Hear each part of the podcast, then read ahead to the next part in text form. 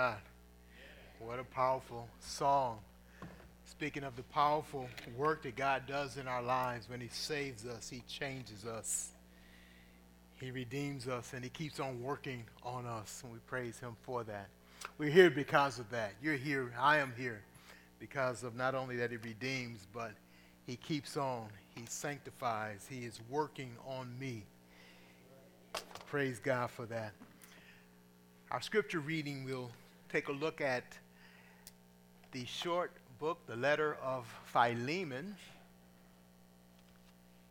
right before Hebrews in the New Testament. Titus, Philemon, then Hebrews.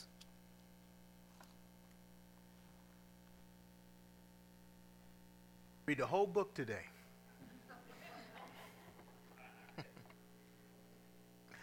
All 25 verses. Would you stand with me in respect to the reading of God's Word? And if you don't have a Bible, raise your hand even now. The ushers will bring one to you if you don't have your own. Reading Philemon. It's only one chapter, so we don't refer to the chapters.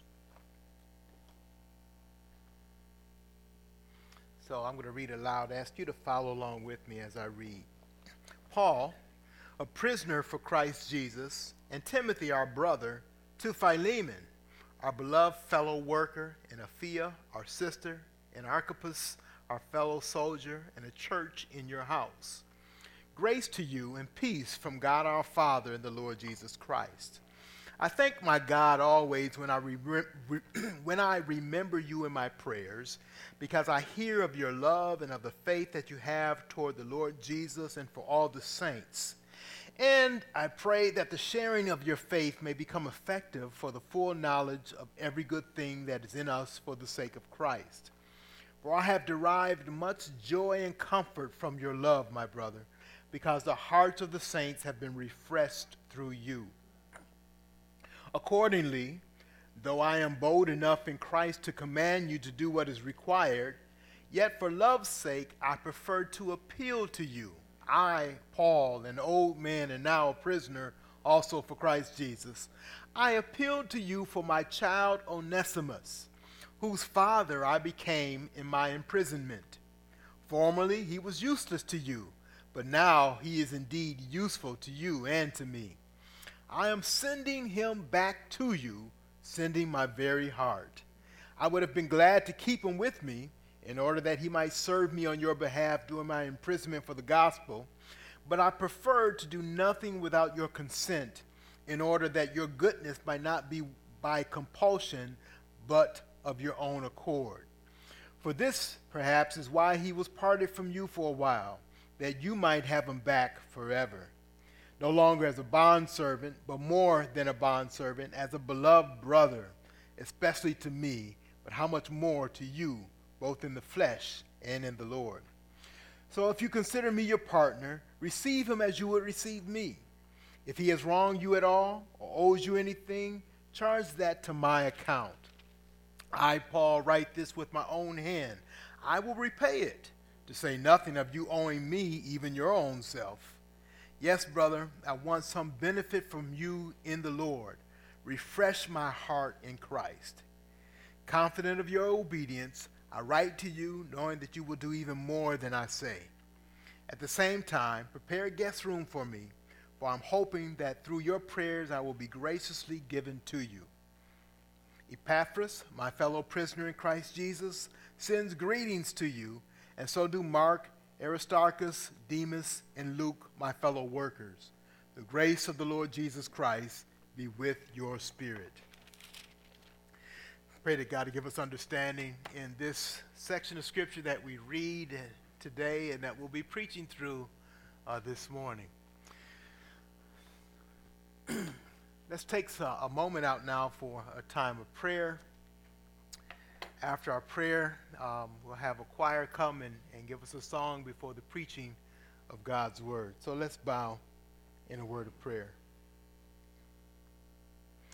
Father, we thank you for your grace that has saved us, given us new hearts, given us the desire to walk with you, to fellowship with your believers, to bring glory to you in our lives, to seek your glory in all that we do.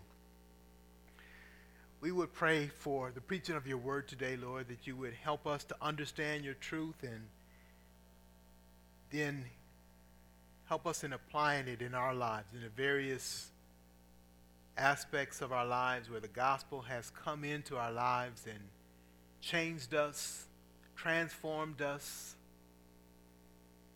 changed our relationships with others.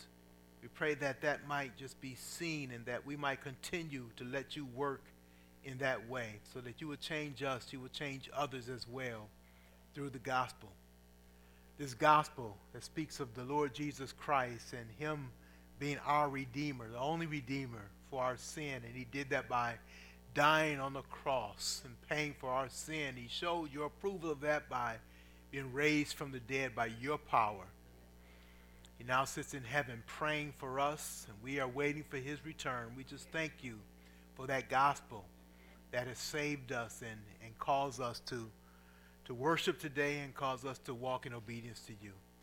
We're thankful, Lord, for your blessing through the week. We've had several who've been sick. We met on Wednesday, and there were three there that couldn't stay to the end of the service because of sickness. And we just thank you for bringing them here back here today. We thank you for Charmone and working to help heal in her body. We thank you for Megan and for Dale and uh, praying, Lord, that you just continue that healing in each one of their bodies. We just thank you uh, for that, that healing process that only you can, can do and only you can, can make happen. We thank you for and pray for others, Lord, um, that you would just watch over and you would, you would bless and that you would you would uh, continue to help. Um, we um,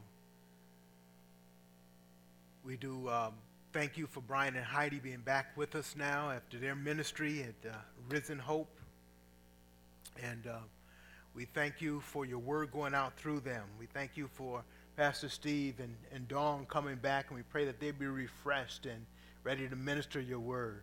We thank you for the Grace Partners and for Daryl and his wife Shelly coming back from Brazil and uh, ministering there and being able to minister yesterday in the, in the uh, seminar that we had for training us to be uh, counselors of your word. And so uh, we thank you for uh, both, both Daryl and, and Bruce as they led that ministry. We pray that you would just bless um, the teaching of your word through that and allow us to be effective in, in um, being of help and a ministry to each other.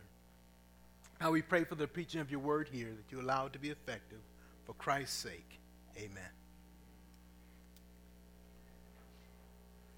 Please be seated.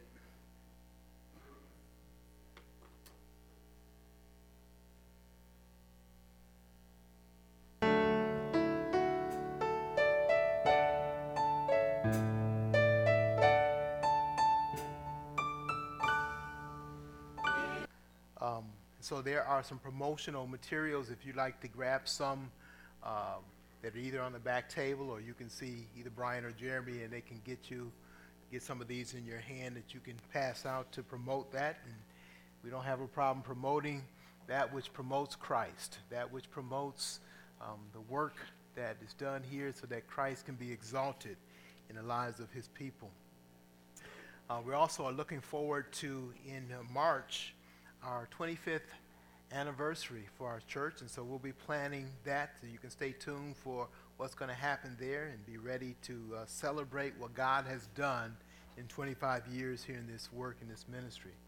We also mentioned that the same weekend that we do Black and White Christmas, there are several. There's the uh, two days, the Friday and the Saturday, and then on that Sunday we have our Grace Partners Christmas Fellowship. And so we're going to need the just cooperation and help of everybody. Uh, I've been mentioning this on, on Sunday night, um, but some of you aren't there on Sunday night. So I want to mention it today on Sunday morning so that you know you have heard it said, we need your help. So if you aren't already involved, uh, it's not too early and it's not certainly not too late to get involved in it. You can see uh, me, you can see several others to, to see how you can be involved and help, be of help in various ways for that whole weekend. So we need you. Please come and, and um, make yourself available for whatever needs to be done here at Sweet Communion. All right, tonight, excuse me, today we take a look at Philemon. And I can say I don't think I've ever preached through Philemon. So um, this, is, this is new. This is, this is good. But then I've never preached through Colossians before. Uh, preached through many, many of, of the books in our 25 years of ministry here. And uh, some of them I have kind of a parallel. Colossians is a parallel to Ephesians. And so uh, some of those same things. I've preached through Ephesians at least several times, and uh, now we have the opportunity to walk through Philemon. I'm not sure if we're going to get through all of it today, but we're going to we're to we're to get started. We kind of had an introduction to Philemon as we have we've gone through Colossians, especially at the end of Colossians. One is we know that Paul, along with Timothy, wrote uh, letters. He wrote a letter to that we call this book of Philemon. He also wrote two other letters that were sent along with this the letter to Colossians or the church in Colossae, and uh, uh, the letter of Ephesians, the church in Ephesus. Uh, Ephesus um, and, and Colossae being about 100 miles apart. And so he sent these three letters the letter to Ephesians, the letter to Colossae, and a letter to the individual Philemon. He sent these three letters by the hand of two individuals, and they are mentioned, actually mentioned in, um, in Colossians. By, they are Tychicus and Onesimus. They are the deliverers, the carriers of these three letters. And so, um, we can see that uh, they gave these letters to the various churches and uh, allowed them to be read. Now, so let's talk about a few individuals. We know Paul and Timothy. The, the recipient of this letter, Philemon, who is he, as well as, as a few others that are key in this chapter? The main two characters really are Philemon and Onesimus. We already said Onesimus was one who delivered the letter, hand carried it. Who was Philemon? Well, Philemon was a wealthy believer who lived in Colossae. And he had a church in his home along with his wife. In fact, his wife is mentioned in verse 2. Apphia, our sister, and Archippus was their son, we believe. Um, and he says, so Paul is writing to Philemon in verse 1, our, fellow, our beloved fellow worker, and Apphia, our sister, and Archippus, our fellow soldier, and the church in your house. Philemon probably heard the gospel and was saved during Paul's three year ministry in Ephesus. We see that, in fact, we, we looked at that last Sunday night in Acts chapter 19 and Acts chapter 20. Uh, we see the events that led up to that ministry in Ephesus. So, um, Philemon probably encountered the gospel through Paul there in Ephesus, was saved, went back to Colossae, and helped start the church in Colossae. He happened to be a, a, a, a well to do businessman, and, and uh, so he began to minister the gospel there in Colossae. Now, he also had a servant named Onesimus, and that's where Onesimus comes in. Who is Onesimus? He's a, we would call a bond servant of Philemon. Now, it's interesting how uh, the Bible in general and the New Testament specifically uses the term servant. There's there's one Greek word that's used for that, but it has a range of meaning. The, the, Greek word is doulos. It has a range of meaning. It could mean servant, it could mean bond servant, or it could even mean slave. And those have three different meanings. We understand servant is, is very just very close to, to our use of it today, uh, even though we don't like to use that term. If you work for a person, you don't want them calling you their servant. We just, we just don't like that term. Um, but employee will be a, a, a, a close term to that today. Um, bond servant is, is kind of a more restrictive term. The person who uh, was obligated to work, he worked for pay, but he was obligated to work for that person maybe because voluntary, because of debt, uh, uh, or because of poverty, he decided to uh, a, a, link with this individual, and he was employed and, and worked for pay for that person, and probably for an extended period of time, but it was a limited amount of time that a bond servant uh, would work. Now, slave is a whole different term. Uh, especially in, in, in, the context of America. We understand the slavery that America went through in the 17th, 18th, and 19th century, and we know how wicked and how evil it was, and we still uh, feel the, the impact and the effects of that, mainly because it was a racial slavery. It was slavery by race. It was if you had a, a dark skin, then you were automatically part of that slavery uh, uh, um, um, society. And so we understand that fully. Uh, um, although slavery in the New Testament, even in the Old Testament, was much different than what we saw in the 17th, 18th, and 19th century in America. Uh, the brutality uh, and, and, the viciousness uh, of slavery uh, here was much was was what, much more extreme in America than it was anywhere else, um, especially in the Roman and in, in the Greek culture. It um, the practice for instance, in the Hebrew and the Roman culture, one might become a slave or a bondservant for a specific period of time and might even voluntarily uh, become a, a slave or a servant to escape poverty or to pay a debt. Some slaves were made slaves involuntarily because of war and battle, and they, some were even born into slavery. We deal with this topic of slavery because the book of Philemon deals with it in, in, in a great sense. The Bible does not condone slavery or human trafficking. In fact, the Bible is even not neutral towards it, as some would say. The Bible directly condemns slavery. It views trafficking of human beings, forcing them into slavery, as sin. Well, where do you see that? Well, 1 Timothy chapter 1, verse 8 be one example of that. 1 Timothy 1 8 through 10. I'm going to read that. Now we know that the law is good if one uses it lawfully, understanding this, that the law is not laid down for the just, but for the lawless and disobedient for the ungodly and sinners, for the unholy and profane, for those who strike their fathers and mothers, for murderers, the sexual, immoral, men who practice homosexuality, enslavers, liars, perjurers, and whatever else is contrary to sound doctrine. So, in this wicked list of sin, it says enslavers. Enslavers were those who took people by force and put them into slavery or sold them into slavery. So the Bible condemns that practice, and is consistent in that.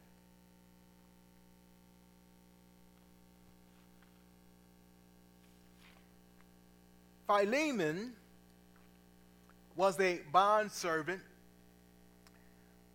Excuse me, Philemon had a bond servant whose name was Onesimus. Onesimus was a bond servant of Philemon.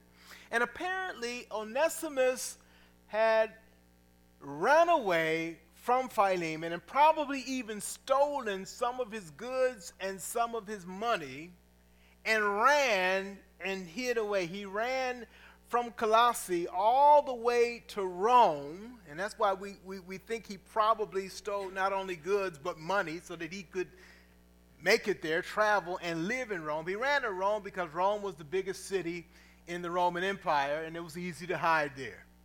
So he ran to Rome. Now, think about this.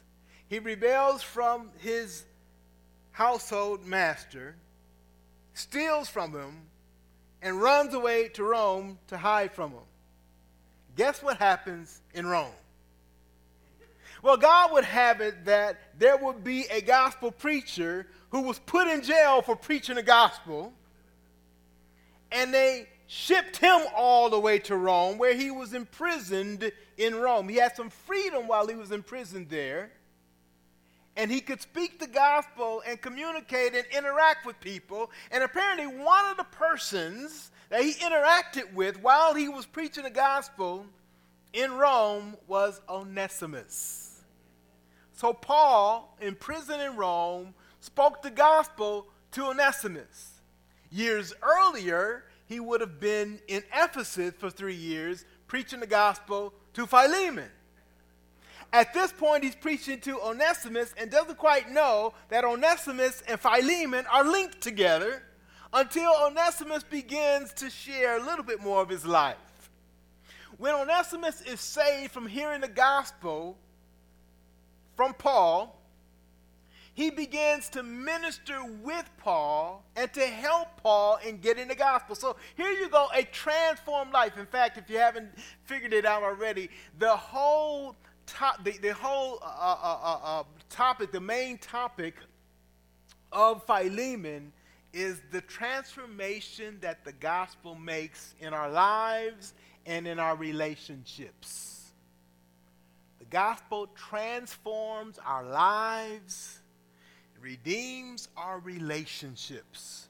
So Onesimus run away, stole from his, his master, and now is in Rome. He hears the gospel he is saved, he is transformed. He now wants to help and, and work in the gospel, and he does that under Paul. Paul, Paul begins to understand where a little bit about his, his history, his background, and as he begins to continue to minister the gospel in his life. And here, here's the important point the gospel isn't something you just hear once and now, you know, yeah, I, I, I like this thing about Jesus dying on the cross for my sins, and so, yeah, sign me up for that. The gospel continues to transform our lives. And so Onesimus realized from the gospel that he has to do something about the broken relationship that he ran away from. A lot of people think, well, you know, you know, I'm just going to make a new life. I'm just going to run away from my past and not deal with it anymore. Onesimus doesn't do that as he begins to hear the gospel, Paul speaks to him and says, Onesimus, man, I know Philemon. You need to go back there. So Paul sends Onesimus back to Colossae with three letters, one that he's supposed to hand deliver to Philemon.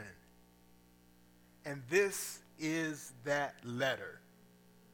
How does Paul start off?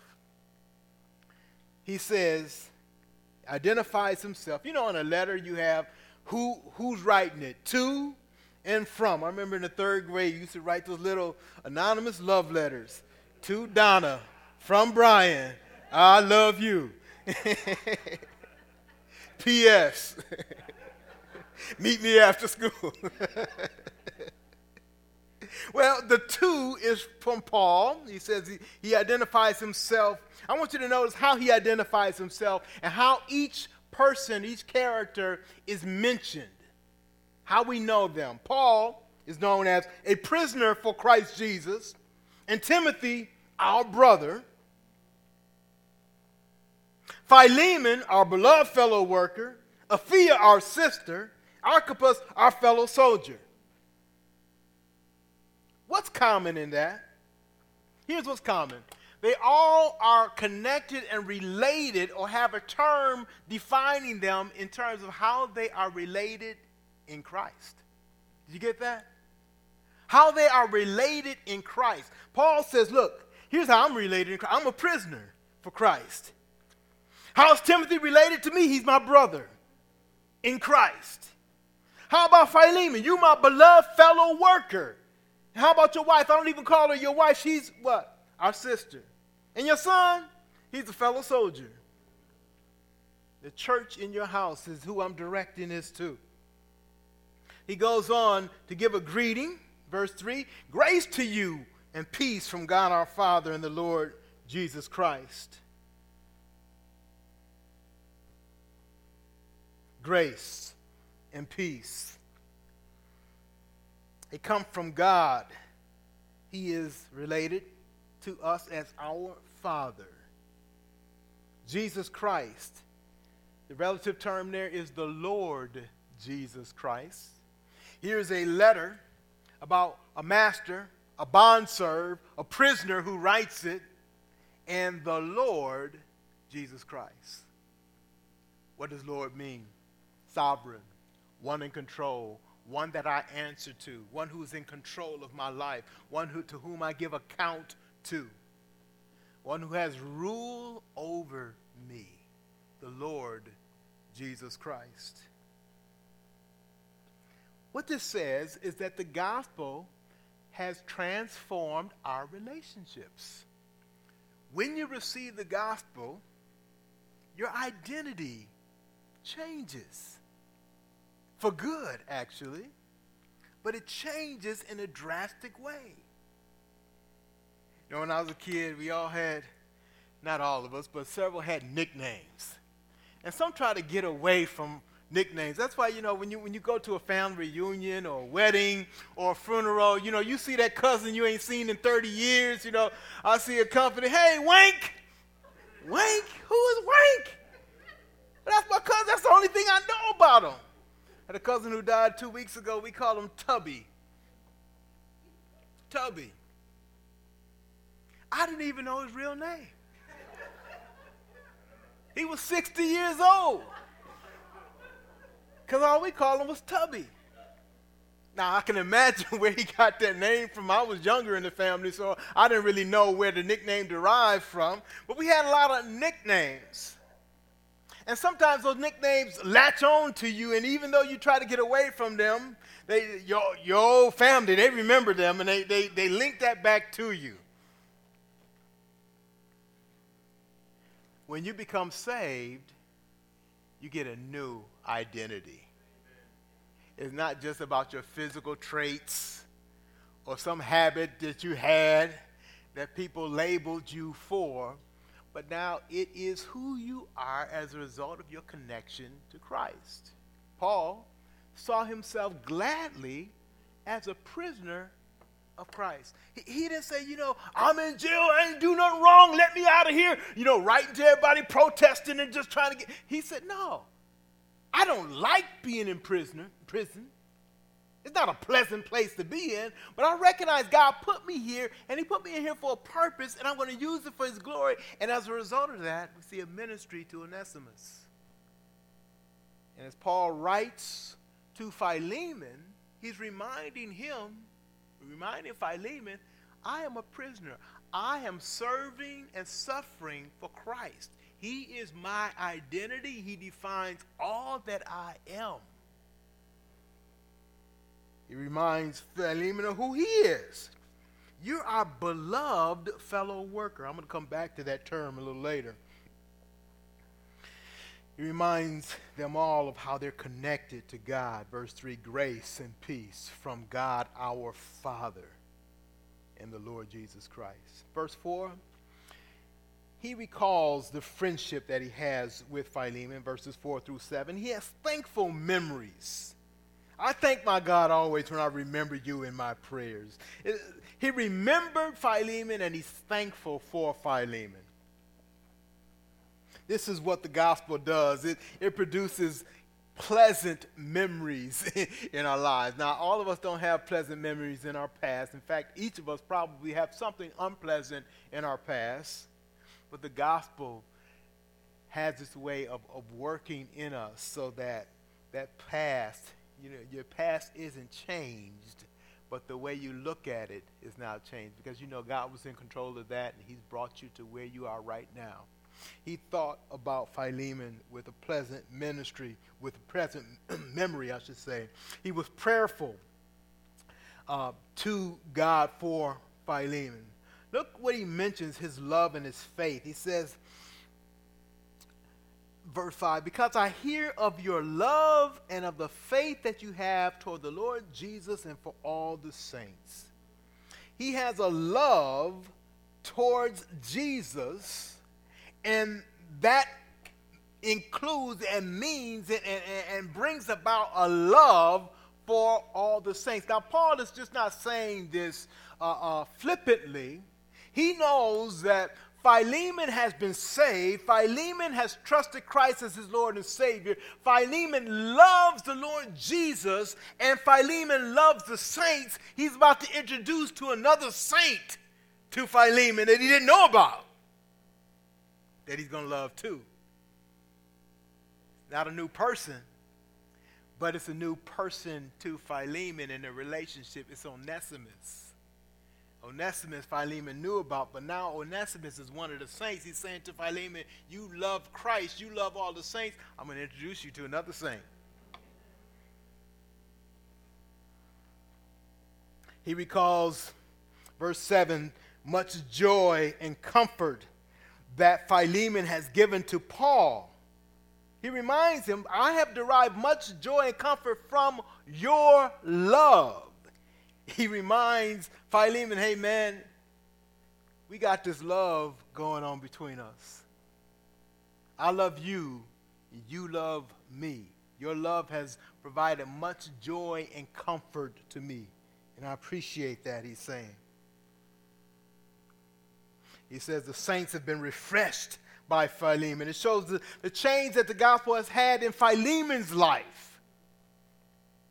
He's been a blessing to the saints. He started a church. The church now meets in his home in Colossae, in Philemon's home, because Philemon is saved. When God comes into our homes, I think our homes need to change some, don't you? I think our TVs need to change a bit, don't you? I think the games that we have on our video games need to change a bit, don't you? Let me keep on going, right? Everything changes. Everything changes. In verses 8 through 11, we see Paul's plea. He started an introduction. Now he gets into the meat of his letter about what he's writing about.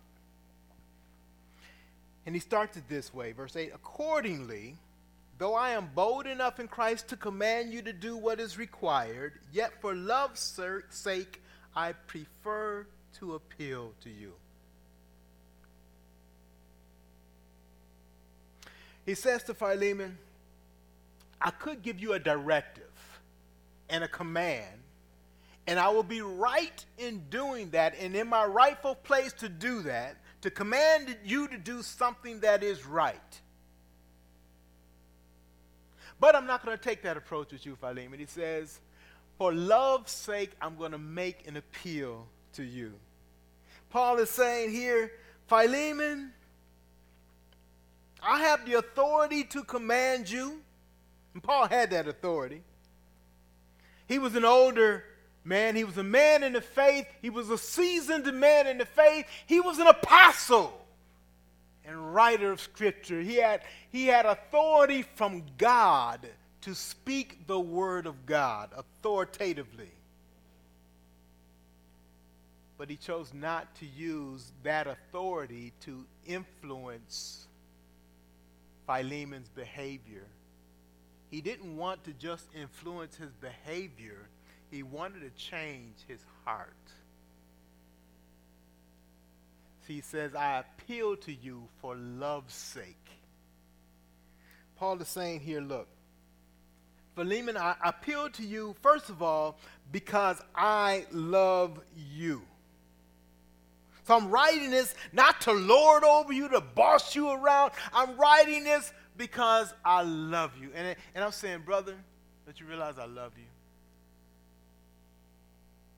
I'm not trying to to, to make you look bad. I'm not trying to shame you into something. I'm appealing to the love, first of all, that I have for you. Look at verse 1. He refers to Philemon, our beloved fellow worker. You greatly loved Philemon. And that was something I would imagine Philemon wouldn't dare question. It was something that was genuine. It was something that was real. Philemon had heard the gospel from Paul, and it had changed his life. He says, So, first of all, I appeal to you because I love you. For love's sake, I appeal to you. Secondly, I appeal to you because I love him. Onesimus. I love Onesimus, Paul is saying. Look at verse 10 if we jump ahead. I appeal to you for my child Onesimus, whose father I became. So he, he said, Philemon, can I talk to you a moment? Can I talk to you a moment? I got something really important to talk to you about. It's about my son. I love my son. I want to talk to you about him. So I appeal to you for love's sake because I love you, because I love Onesimus. I, I, I appeal to you for love's sake because you love me. It's a reciprocal love. Verse 7 he says, I, I have derived much joy and comfort from your love. So he reminds Philemon that you love me, and that's why I'm able to come to you this way. I'm not trying to, to, to give you a command, but based on the love I have for you, the love I have for Onesimus, and the love I know you have for me, I prefer, I could have gone the other route, but I prefer to appeal to you. And then, fourthly, I think he's saying this because of love's sake. I appeal to you because you love the Lord Jesus Christ. What he's saying is that means something. That, that, that impacts how you think and how you're going to approach about what I'm about to say. I love you.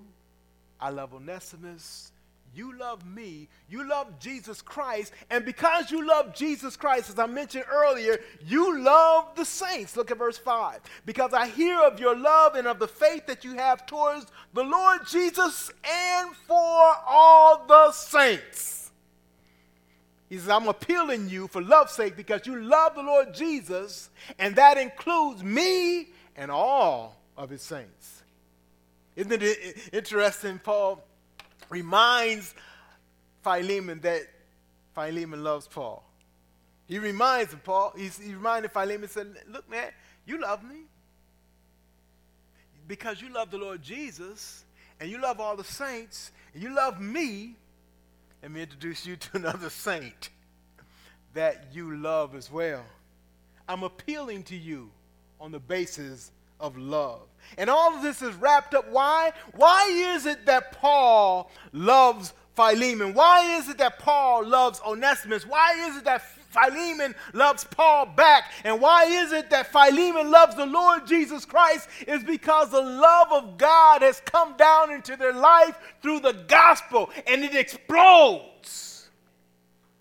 It impacts all areas of our life. There's some folks that I don't feel like loving that the gospel just, it, it, I can't be uh, uh, unloving towards them because of the gospel in me. But even more than that, is some folks that are very close to me, that the gospel commands my actions towards them because of love. In fact, there's a key term here when he talks about his appeal. Let me skip a verse and go down to verse 13. I'll come back to 11 and 12. But verse 13 says, I would have been glad to keep him with me in order that he might serve me on your behalf during my imprisonment for the gospel.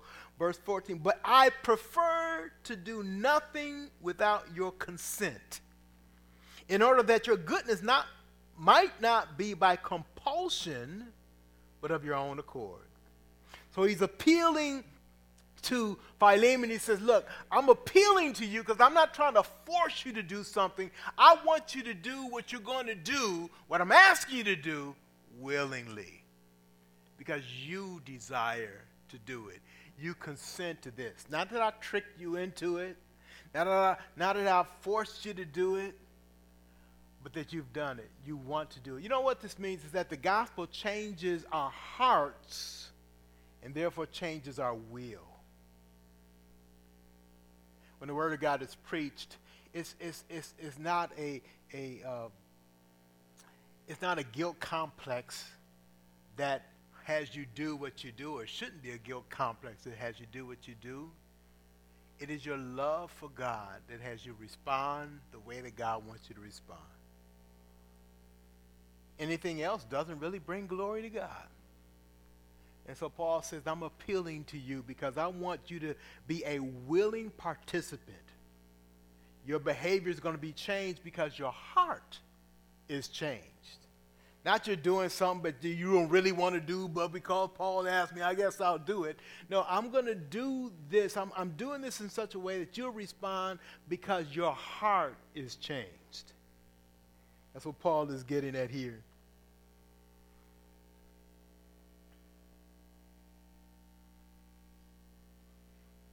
Now, in verse 11, is a very key verse. It really shows us what the gospel does, the power of the gospel to transform us. He refers to Onesimus. He says, Formerly he was useless to you, but now he is indeed useful to you and to me. There's a play on words there in more ways than one. He says, The useless has become the use, useful. Guess what the name Onesimus means? Yeah, useful. His name means useful. Useful. He's saying before, when he ran away and stole from you, he was useless. Now you could have, he could have done it. Look, uh, Philemon could have gone whatever how they would have done it in their society, he could have gone to the police station and filed a report and saying, hunt that dude down. When you find him, bring him back here, and he's going to jail. He would have been right within the law to do that.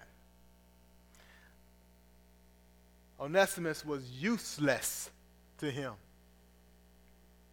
But now he is useful, not only to Philemon, but Paul says he's useful to me. See, Paul has already experienced that. Onesimus was already ministering with him and showing his usefulness and his changed character because of the gospel. And now Paul had sent Onesimus back to Philemon and reminding Philemon what the gospel does. The gospel has made this dude who was useless, now he's useful. That's what the gospel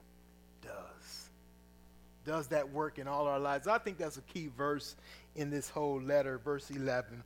Formerly he was useless to you, but now he is indeed useful to you and to me. Let's look more at how the gospel transforms us, how it reconciles our relationships. Well, we see in this verse it changed him from being useless to useful. In verse 12, he says, I'm sending him back to you.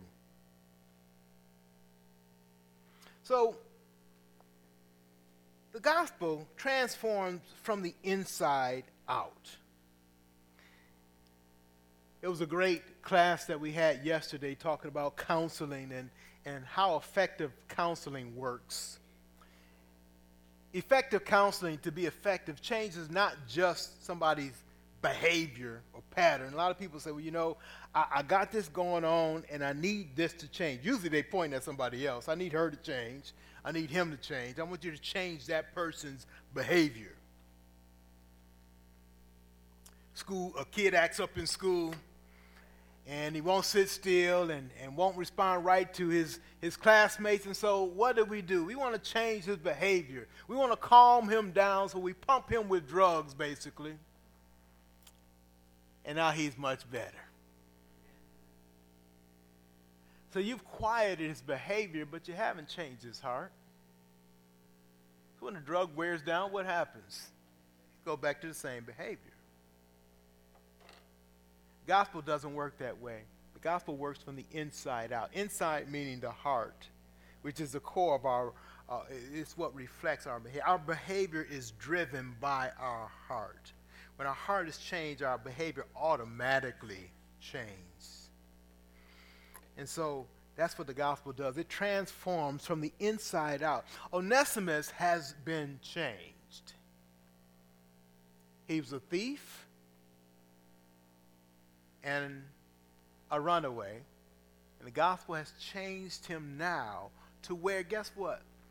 Paul isn't sending him back in chains. You get that? Onesimus went back willingly carrying a letter. Paul had talked to him, and we don't know all the details of what he said, but uh, he, he said, Onesimus, this is what the gospel looks like in your life. He could have said, Well, no, no, Paul, man, I want to stand wrong with you and preach the gospel here. I don't know about Onesimus, man. I mean, I don't know about Philemon. I don't know what he's going to do to me when I get back there. You say he's saved, but I don't know about all that, man. I'm staying right here. Now, here's how the gospel looks in your life. Go back. Allow the power of God to work in that relationship that needs to be reconciled and see God's power work. So Onesimus goes back with this letter. He goes back willingly. Remember the approach that Paul is taking with Philemon. He says, Look, I'm not trying to force you to do something. I want you to do it from a changed heart. I think that same approach has gone on with Onesimus. And so now Onesimus goes back willingly with this letter in hand to talk to Philemon. So the gospel has changed Philemon uh, excuse me, has changed Onesimus from the inside out. The gospel has changed Philemon from the inside out. I don't know what kind of master he was, but he's a different, he's going to be a different person now as we see this letter come through.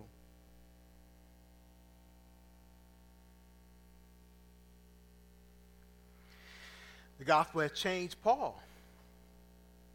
He says in verse 13, I'd be glad to keep him for my own benefit. But now I'm not working for my benefit, I'm working to be a help to others. So, verse 13, he says this I would have been glad to keep him with me in order that he might serve me on your behalf during my imprisonment for the gospel, but I prefer to do nothing without your consent in order that your goodness might not be by compulsion, but of your own accord. For this perhaps is why he was departed from you for a while, that you might have him back forever. Paul is willing to send somebody who's valuable, who's useful to him, back in his history and lose the impact of that person so that Philemon could be restored with him and so that Philemon could get, again gain the benefit of a restored relationship. Paul's going to lose out on, on that deal, so to speak. He's losing a, a, a good helper, but he's willing to do that. The gospel has changed him to be from being a taker to be a giver. And then we see how the gospel has reconciled relationships. It reconciles Philemon and Onesimus. It transforms the relationship of master to servant to relationship of brother to brother. You know, we talk a lot in, in, in this country about race relationships or race relations and how key they are. In our city, we talk a lot about them. And we do a, a lot to try to change that, but we have to recognize that deep down, the only thing that actually changes that is a change of the heart. Now, there are certain laws that I think we need to have to be a civil society. But we also recognize that laws do not change the heart. What we need is a heart change, and only the gospel can provide that. So we need to be preaching not just warm race relations, what we need to be preaching is the gospel of the Lord Jesus Christ that changes each person that it touches. It would change a person like Philemon to where he may have been abusive, he may have disregarded the, the care and the concern of, of, of his servant, he may have looked at this individual as belonging to him to now he looks at this individual as belonging to God. And he looks at him as a fellow brother in Christ. It changes Onesimus. You know, Philippians 4:28 says, "Let him that stole steal no more, but let him rather work with his hands that he might have to give. Onesimus now is coming back, repenting of his stealing, not just saying, I'm sorry, but saying, look, I will, I'm willing to do whatever it takes. Not just to make this right, but I'm going from here to now take the thing that I did to take advantage of people. Now I help people. I give of my own self to be a help to individuals. Why? Because the gospel has transformed my life, and we see it now, it reconciles relationships. Now, here, in this case, it's two believers that are being reconciled. Probably when they last met, I don't know if either one of them were believers, but now they both are believers, and it, it demands a changed relationship.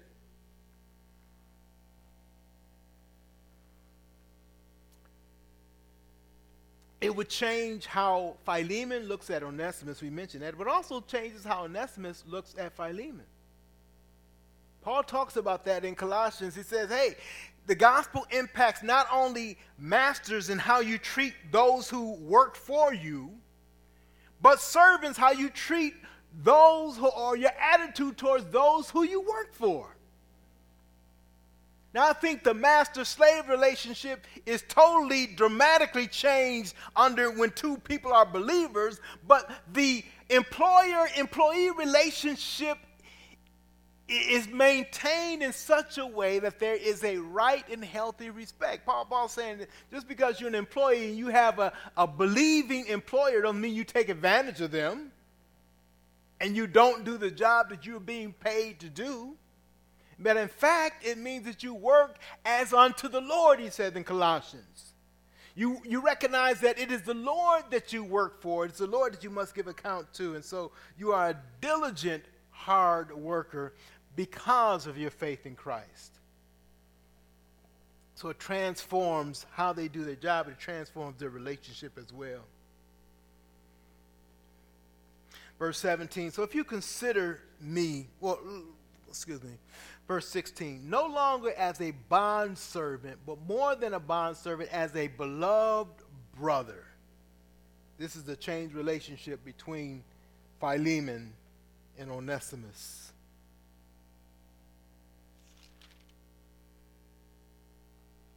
I like what, what Paul says. Look at verse 17. So if you consider me your partner, receive him as you would receive me. Paul says, Philemon, I know you love me. I know you respect me. And I know we have done the gospel work together.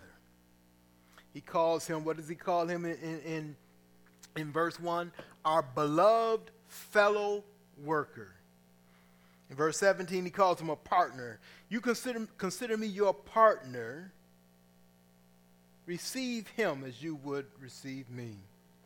And he says this if he has wronged you at all, and that kind of implies that there had been something that's, that's gone on. For him to travel all the way from Colossae to Rome, it's a long distance, and, and, and he probably stole some money to make that trip. You know, in our day, he probably stole a car with some cash and a, and a debit card and whatever else he could get his hands on to make that trip and then got there and, and, and you know, lived on it for a little while. So he, he, did, he did some wrong. He did some wrong to Philemon. Paul says, I appeal to you on behalf of our relationship that you forgive him. And in fact, he says, not just forgive him, but I'll pay it back. If he owes you anything, charge that to my account. Paul says, I'm signing this letter. it's like you signing every receipt at the end of the, at the end of the, uh, you know, after you, after you go to the restaurant, and they give you the bill and you sign it with your card. Paul says, I'm signing this letter. I'll pay it. Then I like what he says. He, say, he says, uh, I will repay, verse, end of verse 19, to say nothing of your owing me, even your own self. He said, brother, we want to talk about debt. Don't forget what you owe me. now, he's not saying that in, in, in, in, in, a, in, a, in a bad way, but he's saying, look, brother, let's think about our relationship. You are internally, in essence, in debt to me, And so don't go off. You know, remember, remember Matthew 18, the story that Jesus talked, the parable he talked about, that there was a servant who had been forgiven of so much money. He couldn't pay it, so, so the master forgave him of all of it. And he went off with, with a servant that owed him just a little bit, threw the dude in jail, wouldn't let him out till he paid the whole thing. Paul is basically saying that look, if you think he owes you something, you probably owe me even more.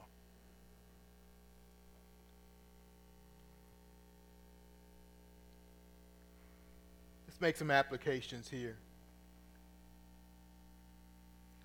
Paul himself has been transformed by the gospel. Previously, before he got saved, he was free. He could travel where he wanted to. He traveled to Damascus, and what did he do in Damascus? He went there with the full intention of dragging and hauling people to jail, and not just anybody, but people who believed the gospel. That's who he wanted to carry to jail. Look at the change in his life now. Now he's the one that travels a long way, not of his own accord. He's, he's, he travels that long way because he's been taken to jail in Rome to court and into jail. And now he's imprisoned because of the gospel. In verse 1 and in verse 9. In verse 1, he says, I'm a prisoner for Christ Jesus. It's like a badge of honor that he wears. He says, this is, this is a testimony to the impact and the transformation the gospel has. I once was trying to put people in jail for the gospel. Uh, uh, now I am in jail because of the gospel, and I'm proud of it.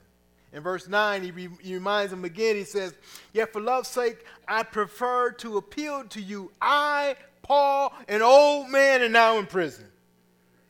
When I was young, I was trying to throw people in jail. Now I'm old, and I'm in jail myself for that very same gospel. The gospel has transformed my life. The gospel transforms our lives it reconciles our relationships. Is the gospel transforming you? Has it transformed you and is it transforming you? Is it ongoing in you? Is the gospel reconciling relationships in your life? Let's talk about a few of them. On the job. Does the gospel have anything to say and impact the relationship you have with your boss? Now you say he ain't a believer. I didn't ask if he was or not. Doesn't matter. Has the gospel transformed you and impacted the relationship that you have with your job, with your boss? How about your coworkers? And how about those who work for you or under you? Has the gospel transformed your relationship with them? Has it changed the way that you look at them? Even though other people might, in your same position, might look at them in one way, the gospel dictate and transform how you view them now. Does the gospel transform relationships in your home, your husband, your wife? Has the gospel spoken to you about how that relationship needs to be impacted? How about your parents? Whether you're in the home now or whether your parents, you're no longer under their home, has the gospel, is it transforming? Is it working? Is it impacting your relationships? How about your children? Is the gospel impacting your relationship with your children? Maybe your children are adult children. Does gospel change how you view them, how you look at them, how you interact with them, how you think of them?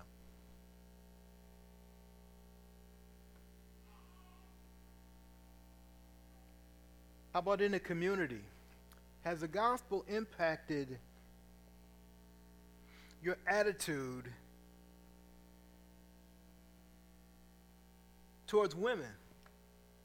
Maybe you are a womanizer. Has the gospel changed in how you look and how you view and how you think of women? Before we were saved, we had a whole different opinion.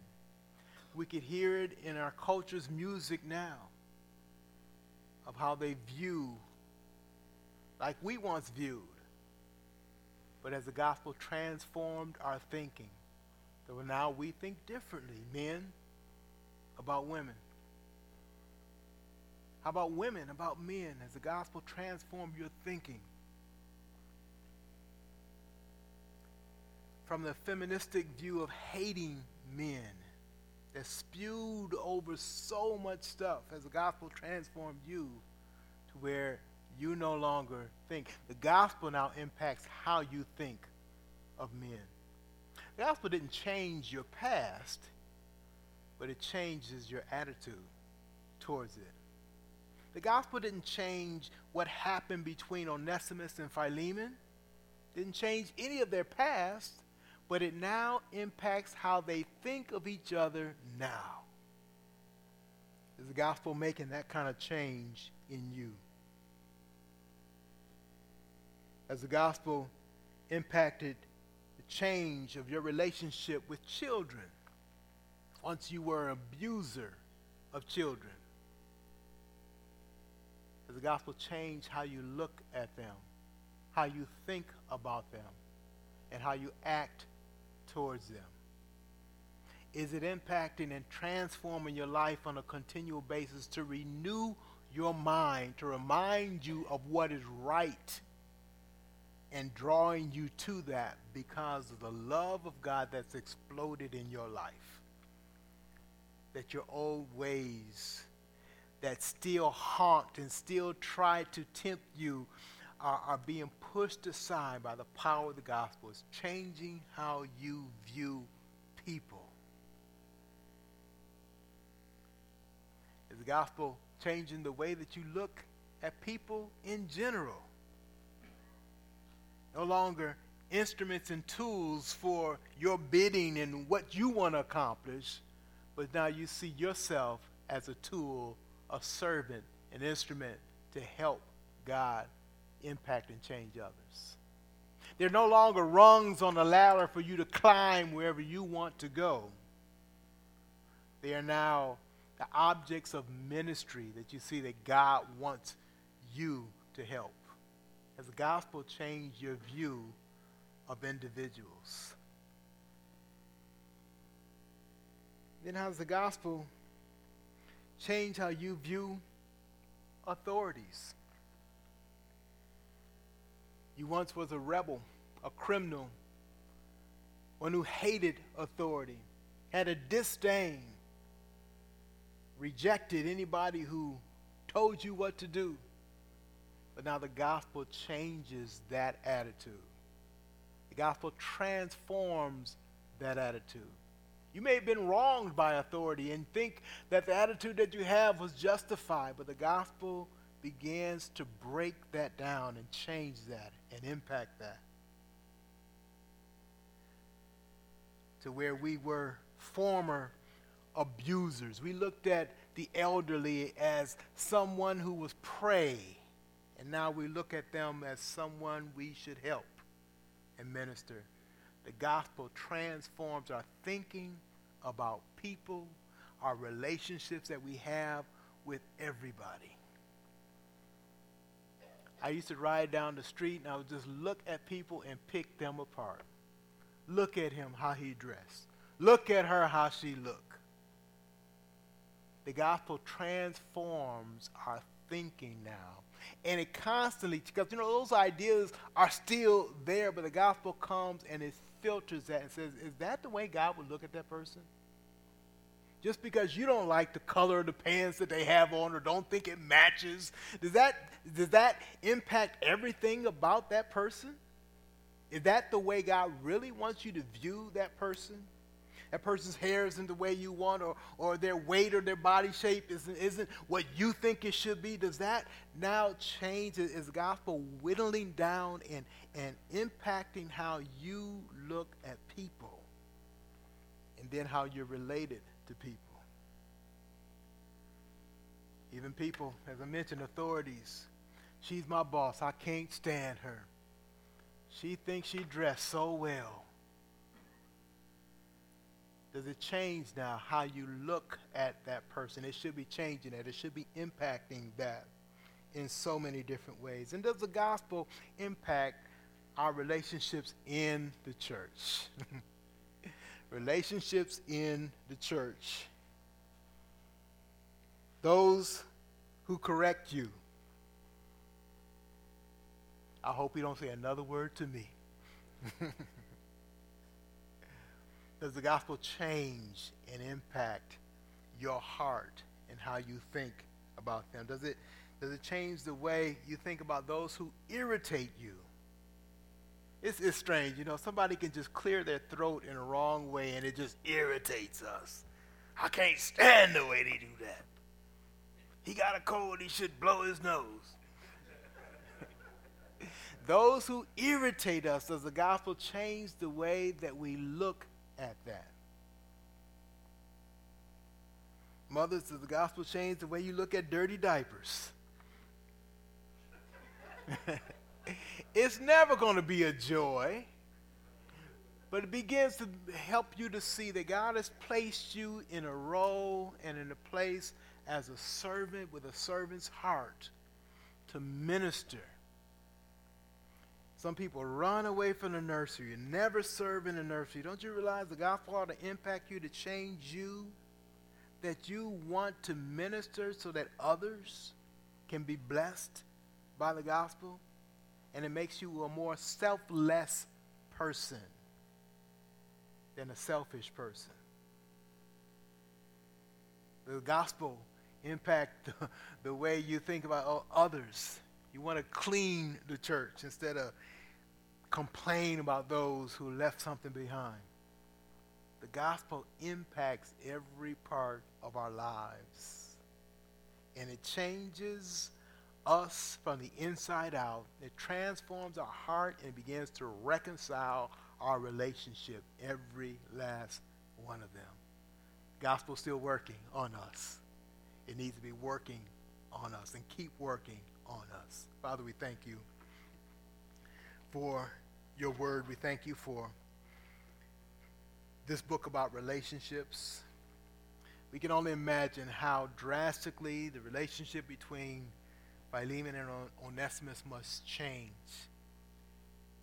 And Paul wiseful, wisely and skillfully challenged them both to consider their relationships in light of their relationship with Christ. That changes everything. We pray, Lord, that we'll receive that same challenge. You not let us forget. You continue to work on our hearts. You continue to challenge us, shape us, move us in the direction you want us to go so that we become your servants. See you as Lord and every, of our, every area of our life is open to your lordship.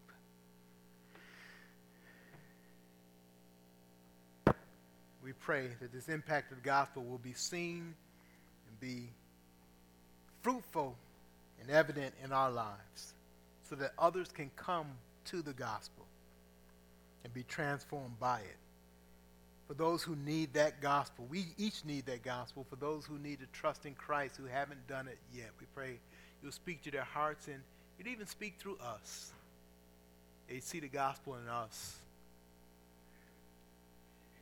want to and be drawn to the Lord Jesus Christ. We pray this now in Jesus' name.